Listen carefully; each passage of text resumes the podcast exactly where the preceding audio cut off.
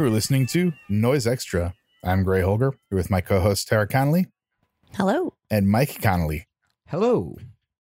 And today we enter the realm of field recordings and a field recording record, at least predominantly in the form of Kiyoshi Mizutani's Bird Songs on Ground Fault Recordings from 2000. And uh, yeah, Kiyoshi was a member of Merzbow in the 80s. Um, possibly best known for that, although you know has a, a wealth of solo work out there too. I think we talked with Joe about the uh, disc on Povertech, the early works disc, and Also, of course, uh, Pure CD, the uh, Millstone Millstone, Pure CD. Correct, correct. as well as this incredible Series One, and I think this is the first Series One Ground Fault CD we are discussing. I believe done a couple Series Threes, but thought this would be a good time for a CD on bird songs. Right? Again, sometimes we like to f- go with the with the weather. It's summer. It's here, and we've had some cold records uh, these past couple episodes. So I think we're we're bringing the nature inside for today's episode. But of course, before we discuss this fantastic CD, great. What have you been listening to? Well, uh, old friend of the podcast, Mammal, released a new tape, One Foot in the Fog, and not quite what I would call noise, but certainly in my recent listening. And of course, Mammal's made plenty of noise and noise tapes and albums throughout the years. Uh, this one's a little more, a couple songs and a couple sort of rhythmic pieces on it. And uh, always just stoked to hear new stuff from Mammal. It is on his Bandcamp. And I believe he's making more tapes to come out uh, soon. So there's a first run of 26 copies, and I think there's going to be more coming. I know you guys got that too, but maybe haven't had a chance to spin it yet. It literally arrived five minutes before we hopped on this meeting for What- this episode. What so an exhilarating mail Yeah, it, it has been a while. I, I know for for all three of us, the p- past couple days has been uh, an onslaught of some incredible Yeah. mail. So if that, that'll be parsed out throughout uh, some upcoming recent listenings for sure. But yes, we have not gotten a chance to listen to it, even though yes, we did get it off the Bandcamp. Just wanted to wait for the tape, and uh, we just got it, so we'll of course be popping that in pretty soon. If you remember a few episodes back, I mentioned the Dave Phillips "Don't Hurt Me for Your Pretty" CD, and Tribe Tapes, who did that uh, K2 Demise Symphonica I was raving about recently, did a new Dave Phillips tape called "Humanity Is the Virus," and it is weird. I thought it might be good to kind of settle into the zone for this because that other tape was field recordings and awesome, but this is like weird grunts and crazy kind of maniacal vocals and loops and electronics and layers of all, these things. It's a it's a pretty wild tape. And I don't know, just stoked to hear what Dave's doing always. So check the check that out and good tape. Really, really like curveball style, which was cool because it wasn't at all what I was expecting, but I should have learned better than to have sort of preconceived notions of what Dave Phillips is going to do when I throw on one of his releases. Mm. Correct. And uh, another thing that had come in the mail recently, the Ain Soph Sigillum S cassette on Cthulhu from I think 1987. Uh, good split tape of some Italian noise, uh, esoteric and madrigal ambient and occult industrial sounds uh, on this cassette. Uh, Ain Soph continually just kind of morph around this nebulous idea of ah uh, things unseen and Sigillum S of course is just great with the sort of ritual chanting industrial vibes and great tape uh stoked to grab a copy of it i think it's been issued on cd and lp and whatnot a, a few times now this is you know there's two tape runs cd and lp so you can get your hands on that thing and it is definitely worth a listen you know, and and I was in a friend's car the other day, and they played like a, a record that's I'm never really sick of hearing. Selected ambient works too, and uh, Mhm. Those friends were the Connollys actually, so this might be in their recent listening. Oh. This is true. But uh, Aphex Twin selected ambient works too, which I think we listened to the entirety of. yes, is I mean, there's never a bad time to listen to that, but I think especially I love that's one I love listening to On in a the drive, oh, it's so nice. It feels it, it adds this like magical atmosphere around you. It feels like you're in a bubble in your car. And actually, I'll I'll tell a story about specifically listening to that in cars years ago when I was still in Detroit, and this was at the kind of the dawn of when this became a thing. But I was in fact an Uber driver uh, in back in Michigan, Early era of ride right when shares. it when it had just sort of started, right? And I would listen to Aphex Twin's Selected Ambient Works Volume Two while I was driving, and I got more compliments. People were just always like, "Oh, th- thank you!" Like whatever this is, like thank you for playing this. Like especially when I would drive, I would because I, would drive people to the airport a lot, and they're just like, "I've been so stressed all morning." I this is like perfect to relax to. So I'd I'd play that a lot. I'd play uh, pop ambient comps a lot, but one only once in the entire time I did it Mhm. did somebody they got in, it was on, and they just go.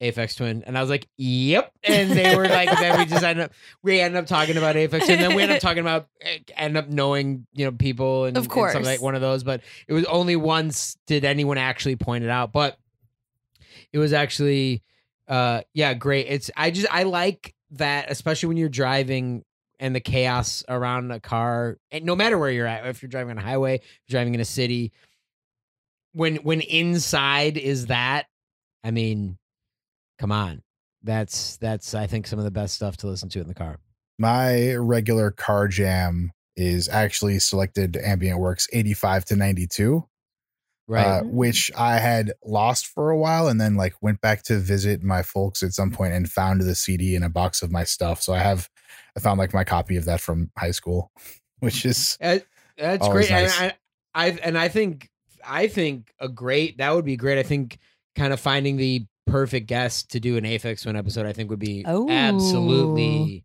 important to do at some point for sure. there's a whole realm of great uh, ambient Oh, stuff yeah. out there i mean yeah we Oh, could yeah. talk about that for days too probably Hell, so. I'd, I'd talk about the I'd talk about Richard D. James. I mean, that record's absolutely insane. Um, but yes, other things we've listened to. We've been in a big six six six volt battery noise zone and It's true.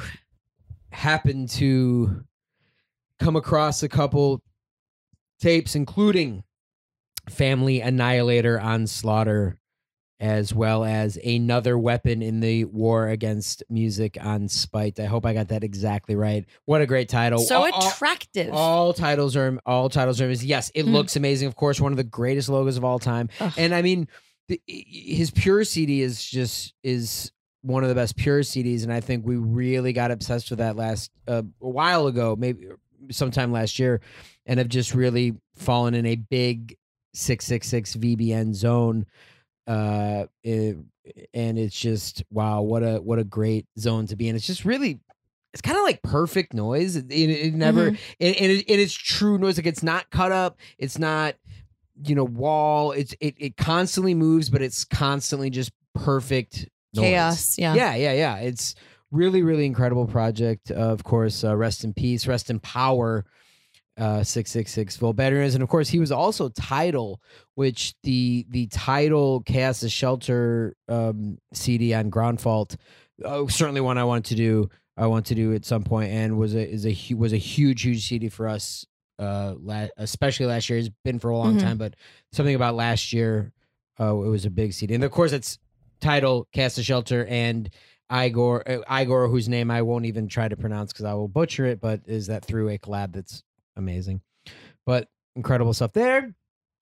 As well as a CD I know is near and dear to Gray's heart, and that would be K2 Metal Plakia Metaloplakia oh metal, Metal yeah Plac- metaloplakia Metaloplakia K2 Mhm. Music Alchemy. I mean, that one's so great. And and what's so the, the liner notes are really what are so great about that, right? Like more obsessive than Whitehouse, more or more more sensual than Geometrico, more obsessive than Whitehouse. m- Uh, more confusing than early Neubauten and something about Mer- maybe louder than Merzbauer or something like that. the liner don't notes are excellent I don't Mhm. even necessarily know if that's if I would check any of those boxes, but I love the hubris and I love the I love the I agree. uh sentiment. Bold I love the bold statement. hey, why yes. do it if you're not the best, or at least if you Yeah. don't think you're the best? I agree, and I, that is such a great one. Again, I know we've been over on the Patreon. We've been we're we're doing the K two Noise Tournament series, and we're just really you know obviously we've always loved K two for forever, all of us, but we're really I think more than ever understanding the breadth of his work, and it is some of it's it's it's astounding actually. Yes. Kindly, you mentioned our Patreon, and I have to say, there is so much content there that if you are listening to this podcast and you want to support us while getting yourself a little something, you can subscribe to our Patreon where we have a new seven inch episode every week for $10 and up patrons. Uh, it's one a month for the $5 patrons. And uh, every week, the Connollys do a home time series in which they discuss a movie. And also, uh, I hear a lot of like, whatever Tara is currently obsessed with, you get a lot of Yep. detail on that, especially if it's touched on in an episode. You're gonna get some facts, and uh, and then there's the Noise Rumble series where the Connollys are exploring their newfound love of wrestling. Well, newfound, I think you've done like sixty some episodes of this series so far. Right, right, right. Yeah, I mean it's over a year, but we still feel it's new. But it's sort of yeah, our our our journey into the world of wrestling that started because of noise and yes. and and yeah, yeah, and, you know. uh, Over on home time, a lot of the movies you discuss actually just a quick plug for the uh, incredible uh, Bleeding Skull book, the uh, '90s Trash Odyssey. I know we all just received this weekend as part of our insane mail haul We're all If- just itching to dig there, through if that, that, thing. sort of book Ugh. is something that is interesting to you, those are the type of movies we talk about over on Home Time.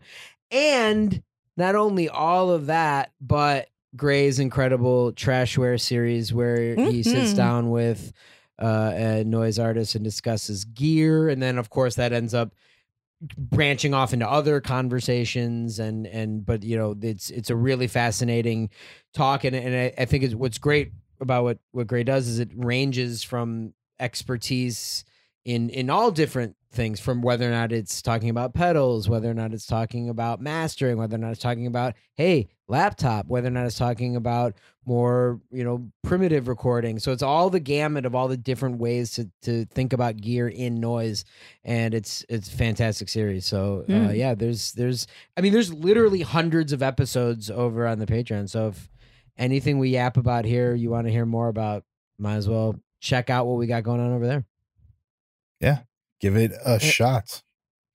and tara you what else have you been listening to leading up to this episode Oh, you know, I went down a, a, a internet hole on birdresearch.jp about all the bird sounds of Japanese birds because I realized that my Merlin app uh, from the Audubon Society only covers, it mostly covers North American birds. I don't have the Japanese pack. So this has been just phenomenal. Um, listening to, to things like this.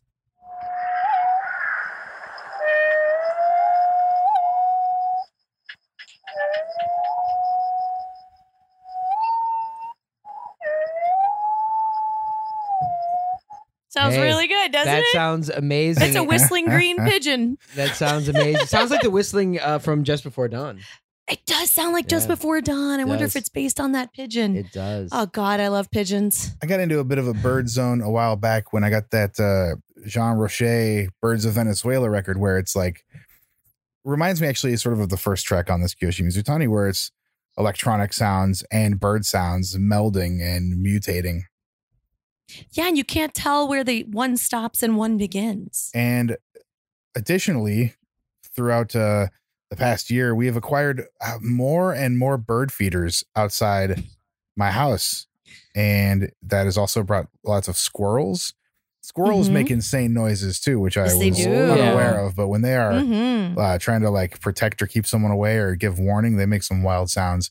Yep. But there are a lot of different bird sounds around my house lately. We have like, I think five or six distinct types of birds that I see, like just, you know, right next to my house in the bushes now, thanks to the feeders. And of course, uh, hummingbirds always buzzing around. And they've gotten really courageous to where like I'll be out on the porch doing something and they'll fly up like a foot away from me and just that like buzzing hummingbird sound. I little frightening at first when you're not used to it, but I love it. Yeah. They they are, and they they'll they'll get yeah they get bold. But hey, They go fast. You can hear them buzz your ear. It's terrifying.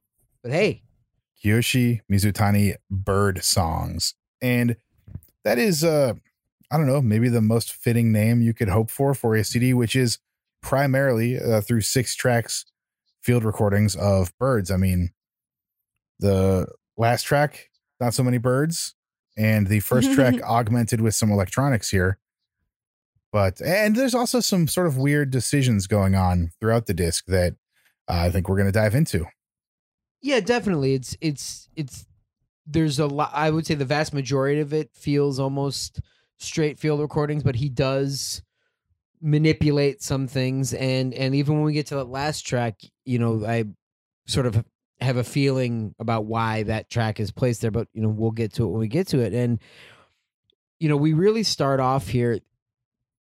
The, we start off with a pretty jarring beginning, actually, and and if you were just expecting to hear field recordings, your your your expectation is thwarted here on this very first track. Yeah, I love the tone that's set. It's um it- it establishes that more things are happening than just a simple field recording.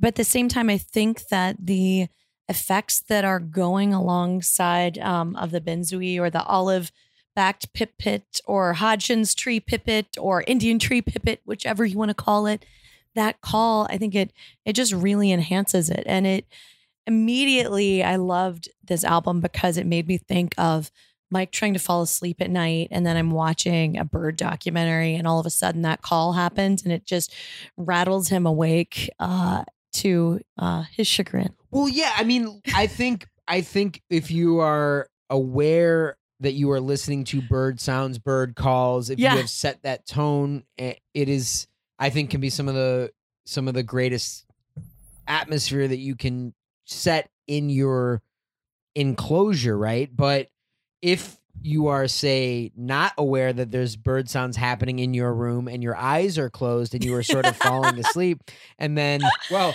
i would say Well, then- i would say more towards the there's a later i want to say it's Yeah, yeah, we're coming up track later on the three. track, That would be especially great. track four Yeah, you There's could do that at bird- night. there's certain bird sounds that yeah would be the absolutely most jarring thing to hear and shocking and not settling in any way Well, you know, just like people, birds can use their voices in lots of different ways. They can warn you about something, they can call to each other, they can seduce each other with their the sounds that they make through their syrinx, through their little kind of it's not vocal cords, through their throat flaps.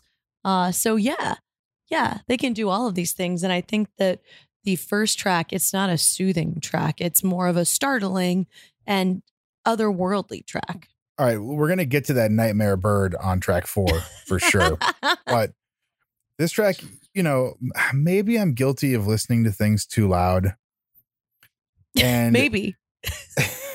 you know, Benzui I had on too loud. And I think it's a nice sort of litmus test to or like an indicator to give you it's a nice indicator to let you know that you probably should not listen to this at full volume. Instead, I turned it down to about what the birds outside my window sound like partway during this track. And I listened to the rest of the disc that way because this has the obligatory field recording, you know, location recording bird chirps, but there's also this like garbled, twisted, glitchy sounding.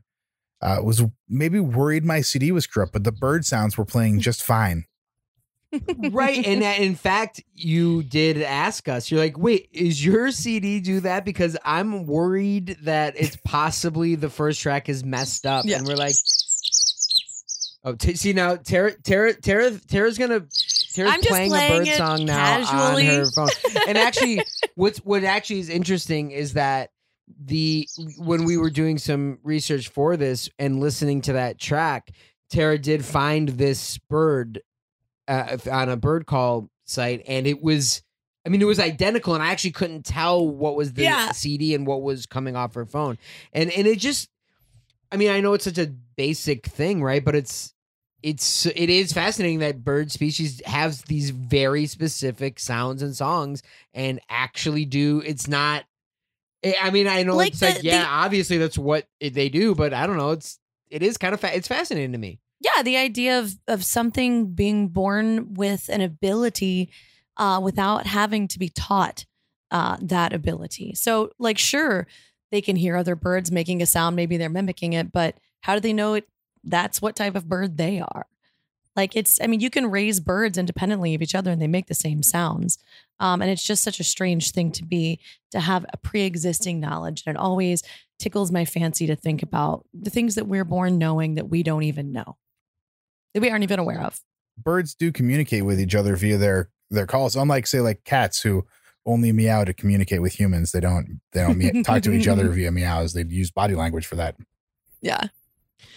The but that that sort of manipulation that he does in this track is very jarring and it is it, it sort of gives you this unease a little bit like wait is this is this what's gonna happen is this is he doing this on just the on this track is, yeah, is where's he- it going to go? what is he doing? Is he manipulating the bird sounds? Is he just adding electronics? It is sort of unclear because the the the notes say that it's a bird singing on top of the mountain. Uh, I want to say it's uh, Tohono Dake, Tono Dake. Tono Dake, but that's kind of all you get. You don't get that he doesn't necessarily let you know that he's manipulating it. But I mean, clearly that's you're getting electronics in this first. and track. it's such a beautiful representation of that bird's call. Like this sounds straight up like what birders live for, is just getting such a clear representation of the call. But in addition to that, you can hear people mumbling. You can hear a fly in the background. yeah there's some Uh, but- buzzing there's a little bit of like mic like wind interference with the mic that's Mhm. going on and I, I actually appreciate that kind of stuff in Yes. field recordings that's not really an issue for me It's gorgeous atmosphere. I love it. I, But- I love But that. then that sound that comes in, it just made me think like if you wanted to represent a temporal shift on a science fiction cartoon, that is the sound they would use. It's that electronic sound. it's like missiles, um, crazy electronic shift. It's not ominous, it's just strange. And then pipits, the sound of a pipit. like it's so unusual. so. Uh, it's like twisting metal. Uh, I I absolutely love it. But yes, I wouldn't I wouldn't necessarily it's the say it's a sound. Any of those sounds would lull you to sleep. But we're going to then sort of bring things down and bring things sort of more in a natural space with the second track. Uh, I won't even- whoa, so you're good. You're see, you're so much better at pronouncing than I am. so am. good. I did take Eh. some Japanese in school. I know it's so cool. it has not stuck with me. but I love the now here we are in this just incredible atmosphere, the rain, and then this solitary call, and it's just this ice, this intended isolation, and this now we're just this is what a great field recording track to me does. And the liner notes are so aptly descriptive of what we hear. They say weird calling of Taratsugumi, which is a white ground thrush, in the midnight rain at 2 a.m. When a dog barked, he has stopped a calling. And you hear right at the end in the distance, you do hear a dog bark. It's not super loud, but you do hear it, and then it does end, right? But man, I love that call through this, right? Oh, it's, just this so like mellow solitary, and yeah. strange. Yeah, it's a very, very slow chirp, just slow. There is some sort of clatter in the background that I'm not sure what it is, but I, I think I wrote the word slow down during this track like four times. It's just slow. It's a very slow moving piece. Mhm. And then again, a field recording of the rain. I probably have like 50 of those on my various memory cards. Like, especially in California, it's like, oh, it's raining. Put the put the zoom outside. Like, uh, they always sound good. They do. Uh, sometimes record them on a handheld Walkman, sometimes record them with the nice mic, sometimes just throw the zoom outside. Like you're not gonna be bummed on a nice recording of some 2 a.m. rain. Nothing else going Look- on, no one else outside, especially like a remote location. That's that's what you want to hear. And Hey- the rain muffles so many sounds. Hey, I am I am a full on sucker. If a album opens with rain or wind, I'm you know Fire- what I mean. fire sounds, anything I- I- elemental. yeah, like I you can you can win me over pretty quickly with that. And I think that clattering is I actually I in my in my mind it was sort of maybe maybe he put up like a piece of metal, or something onto Mhm. the like because it kind of like clatters on it, but then it goes away really quickly. I don't know if that's what he's doing. It but- sounds like rain runoff. It does. Like it is collected a Yeah, little bit and then it's dripping off onto something. That is that is what I got from that clatter. And I I dig it. Yes. Very nice. Like when you're Ah. like when you're in a metal shed and the rain is hitting it. Yeah. Like it's a it's such such a distinctive sound. And I my my grandfather had a a metal barn and in the rain when you'd like go in to feed the menace so you could go fishing. uh, Oh, you would hear the lovely rain uh, on the roof. It was gorgeous. But yeah, I, I just love this track. And again, yeah, this is after the sort of more jarring first track, you're now you're sort of brought into what's more, you know, now you're kind of the palette that we're going to be working with for for most of the of the album here. Well, true. Hokoro Hokoro no Mizuba is got this sort of rattled metal, like uh dragging a stick alongside a fence or something, you know, where it's hitting each spoke of the fence. But we're we're at a stream, we're at a fountain, and it's there's these weird little interruptions, but we're getting just like the most pleasant fountain sounds. And there's also sort of a a slow clunk of something going on there. And I wasn't sure if it was one of those sort of like water wheel things in the fountain that's filling up and tipping over and, and knocking on Mhm. something. Tara, that's exactly what, That's what- you that's that's what, what you said. said. You no, I- you said it. I have to give thought you it was credit. the f- an arm in a fountain like that, and then Mike also thought that it was somebody running something along a metal fence. So no, it's, it's, so funny. exactly what I. Well, we we both and I we both had those. But these s- sounds are so evocative. Um, Hokoro no Mizuba means the the shrine of the water place. It is so the liner notes say there's a spring fountain near Lake Yamanaka. Many kind of birds come to have a bathe. Like how nice is that? And you just Yeah. like while you're listening, you just think of like different types of small birds hopping around from rock to rock. Like it's so I don't know. There's there, it's just a really pleasant sound, and we we couldn't find many interviews with Kiyoshi Mizutani, but there was a little simple set of questions that he answered about field recordings, and I really liked what he says about the musical element in field recordings. He says, "I am made to think by the sound of nature. What is the music?" The sound of nature contains a lot of musical messages. It is a signal and information from nature. It's a musical element included in the nature, and I'm interested in it. I love that, and Oh, I yeah. think it's true because, and I think especially in this track. I mean, for me, this track was. I was like, this is when I'm looking for this type of field recording. This track is exactly what I'm looking for because you're bringing the na- the the nature atmosphere into your unnatural setting, and then it sets off the world. And yeah, the the, the water Mhm. does have its own rhythm. The the the something rubbing up against a fence or whatever that sound is does have its own place, and I love that it when you when you're obviously you're listening to this in an enclosed setting it just adds this strange atmosphere to your to your home and you know i think we talked a lot about this last year and especially when when things were just come we when everyone was completely Yeah. in and we were getting very obsessed with field recordings things Yeah. like Eric La Casa things like this cd things like francisco lopez, Lopez, yeah. where we were craving the outside of the confines of the place that we were all made to stay in. And i think that's one of the great things that these sort of recordings do. And now that you know when even now that we can go out of our confines it's still uh such an incredible thing to bring into your home especially you know like us living in a city when you can sort of shut off that city but in your unnatural setting your home which because it is unnatural it is these you know these made made settings but then you put in this you know this this shrine of the water place on inside i love what it does i love what it Yeah. does to your setting And even when it is completely dissonant to your surroundings, that makes it so interesting. Like yeah like listening to this in the car and when it's hot, like it's it's just unusual and it and it brings you to a totally different state of mind. And uh, I it, I just found I find it very interesting. you know what brought me to a totally different state of mind the maniac bird that is on Oh, tokyo bay bird bird. sanctuary that is a terrifying sound yeah, yeah, it is. I, I called it a you know those those uh, duck calls that you twist uh, two pieces of wood together to Mhm. chirp. I, I put crazy twisted wood grating calls, and it's not quite that because it's got like a scrap metal timbre to it. Really, that bird is bird zerk.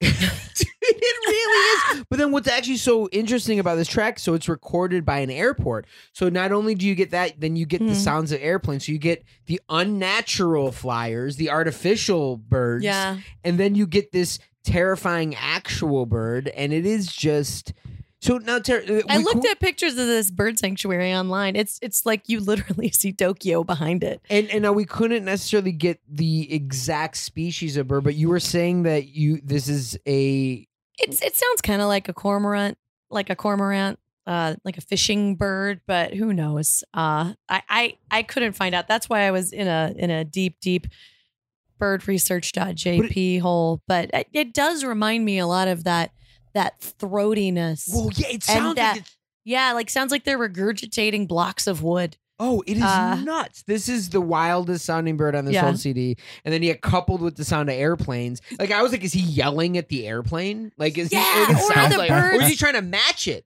or is he trying to match it? I mean, warning calls and mating calls are insane. I mean, maybe, you know, when I first heard it, I was like, oh, is that is that call being messed with? Like I thought maybe it was going through effects. Um, but I I don't know that it is. I think that some birds are just like that insane and jarring in, in the things that they can do uh with their throats. I mean, I'm sure everybody's heard crows make just wild sounds. dude it's it this this, this would be this bird if i was you know nearing sleep falling asleep in the hypnagogic state right Yeah. what is hypnagogic Yeah. what is that you know what I, you, Yeah. what's that word is that you word got that's it. the That's word a word. the and this bird came in came into our room this sound came into the room i would jump up i would i would be quite grumpy Well, okay. Do you remember uh, way back when we were first together when there was a bird that was imitating the um there was this really annoying alarm system at the warehouse next door that kept going off and there was a bird that hung out in the tree next to our window and would imitate that sound. And one day I was just sick of it and I sprang out of bed and I was like today's the day Mike and I grabbed a kitchen knife uh, and I went outside and he was following me. I'm not wearing any pants. I'm just wearing a t-shirt. whoa, whoa, whoa. Uh, walk outside. He's like, "What are you doing?" And I was like, "I'm gonna throw a rock at that bird and I'm gonna stab it." this is this, yeah, this and that is is true. absolutely true. This is true. I, I, I actually forgot that until right now. oh but my when you said god! that, I my remember it. anxiety is raised so much thinking about that. It would sit outside of our window, and go rah rah rah. Sorry, I- apologies to everybody. I won't go on further, but it it like perfectly mimicked the alarm that went off. That's So right. the I alarm would start going this. off, and then the stupid bird wouldn't shut up, and it was right next to our window. I I would have stabbed it. Could I have hit it with that rock? Had you not stayed my hand, Mike Connolly, thank you so much. That is why I need you in my life to keep me from stabbing birds because I love them and I don't want to stab them. I've never uh I've never woken to like a bird in my house or in my room, but many years ago I did uh awaken to a bat flying around my bedroom, flying circles around my bedroom. Lucky. Ooh, Ugh. no, and So that that was that's terrifying because you could hear its wings brush the walls and there's just this Ugh. uh, out of time and space, three in the morning, and you're awoken by a bat, and then you get up and put the lights on. And yes, there is in fact a bat in your room. now, is this in your room or somewhere you were staying? This is in my room. It got in, Eh, eh, it got so- in through the attic. So I, actually had this happen at a place I was staying on tour. yes, Really? and th- there was a bat in the place. I mean, it was. I think it actually quite fitting in a way. Uh, it was. It would have been. like, this is a I would have been staying story. with uh, Matt Brinkman and Brian Chippendale Okay. in Providence uh, back in the early 2000s. So it seems like fitting that they would have a. And I, re- I think I even remember Matt saying like, "Oh, by the way, like." Sometimes there's bats, like like before we went to sleep, and and absolutely woke up to fluttering of a bat. So uh, yeah, I've had that, and it is terrifying. And It- even though I it's- was semi warned, you you it just happened to you. It just happened. There was no warning. Ooh, either way, it's not a way you want to wake up. There's some is birds not. I'm really frightened by. yeah, and and Are they that called is not- bats? well, hey, you know what's actually actually pretty eerie without if you didn't look into what track five is a recording of it would feel like it would be a very soothing and and and placid track but the track five is in fact a recording of what is known as the suicide forest in japan It's the it's the sea of trees. is what it translates to Aokigahara. Yes. Um, and, and so the liner notes say, here's a sea of trees. Many people lose his way in this forest. Right. So already that little note gives you that little bit of what is what does he mean by that, right? So, you know, of course we did look it up and yeah, this is the infamous suicide forest in Japan and it's you know, it's it's named that for a reason. There are an, an incredible amount of suicides have taken place in this forest for, for a really long time.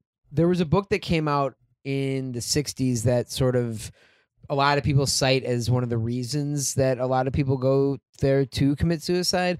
There's a line where it, talks about it's a it, it's a it would be a great place to die.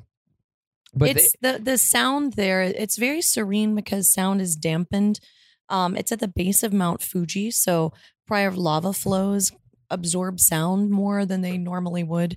Uh, and and the forest has kind of a an unusual quietude to it. yeah, and that, but actually there was people would go there to commit suicide before this book. So it really it's not because of that book necessarily, but I th- it did gain sort of more notoriety through Mhm. that.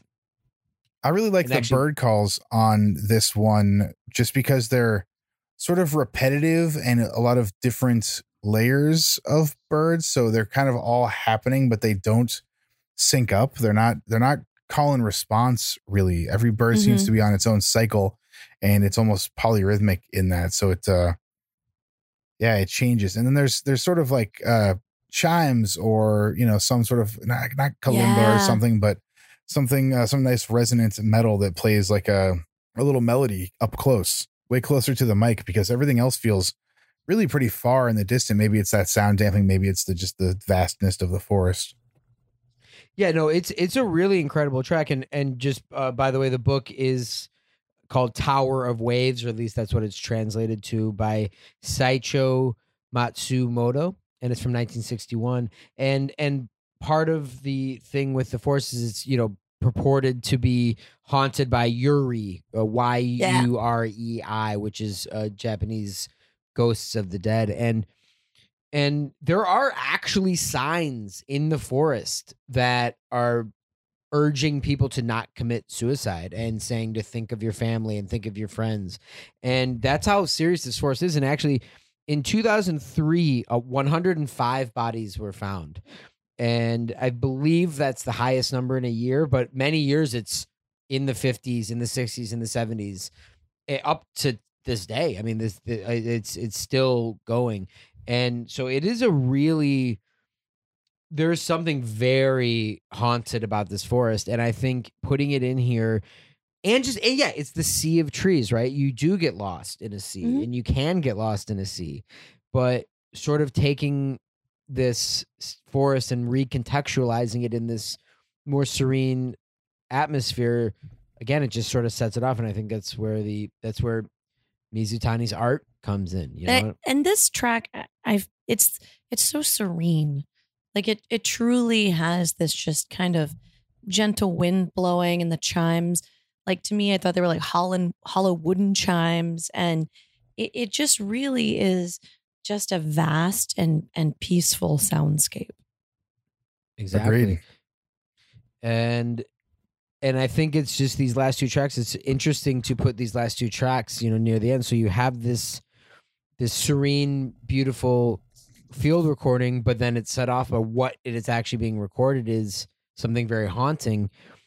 And then the final track is actually a recording of a city in China. This is a sound sketch of city Ningbo in China. In old days, Japanese mission arrived at the city to learn of the advanced culture. And we should also note that it is says in the liner notes that uh, one Mr. Solmania uh, translated the liner notes. So again, just I love I love thinking about everyone. the working connection is so right? good. But yeah, here we don't really get birds, right? But we get voices. We get voices and and some sort of uh kind of plinky metal percussion going on again in this track, which I'm not sure what element that was, if that was something recorded there or added to these after the fact. And I, I took it as like students either arriving at or leaving uh, a school or a station or something because I heard like uh, maybe like chains or the un- the chaining up or unchaining of a bunch of bicycles at the same time. That's sort of the metal clatter there took me to that, and just sort of the way they're conversating with each other. Not that I can understand any of what's being said, but sort of the tone feels very casual and more youthful and easy. Uh, someone can correct that if they can actually make out what's being said, of course. But that's what I heard. That's what it. That's kind of the imagery it gave me.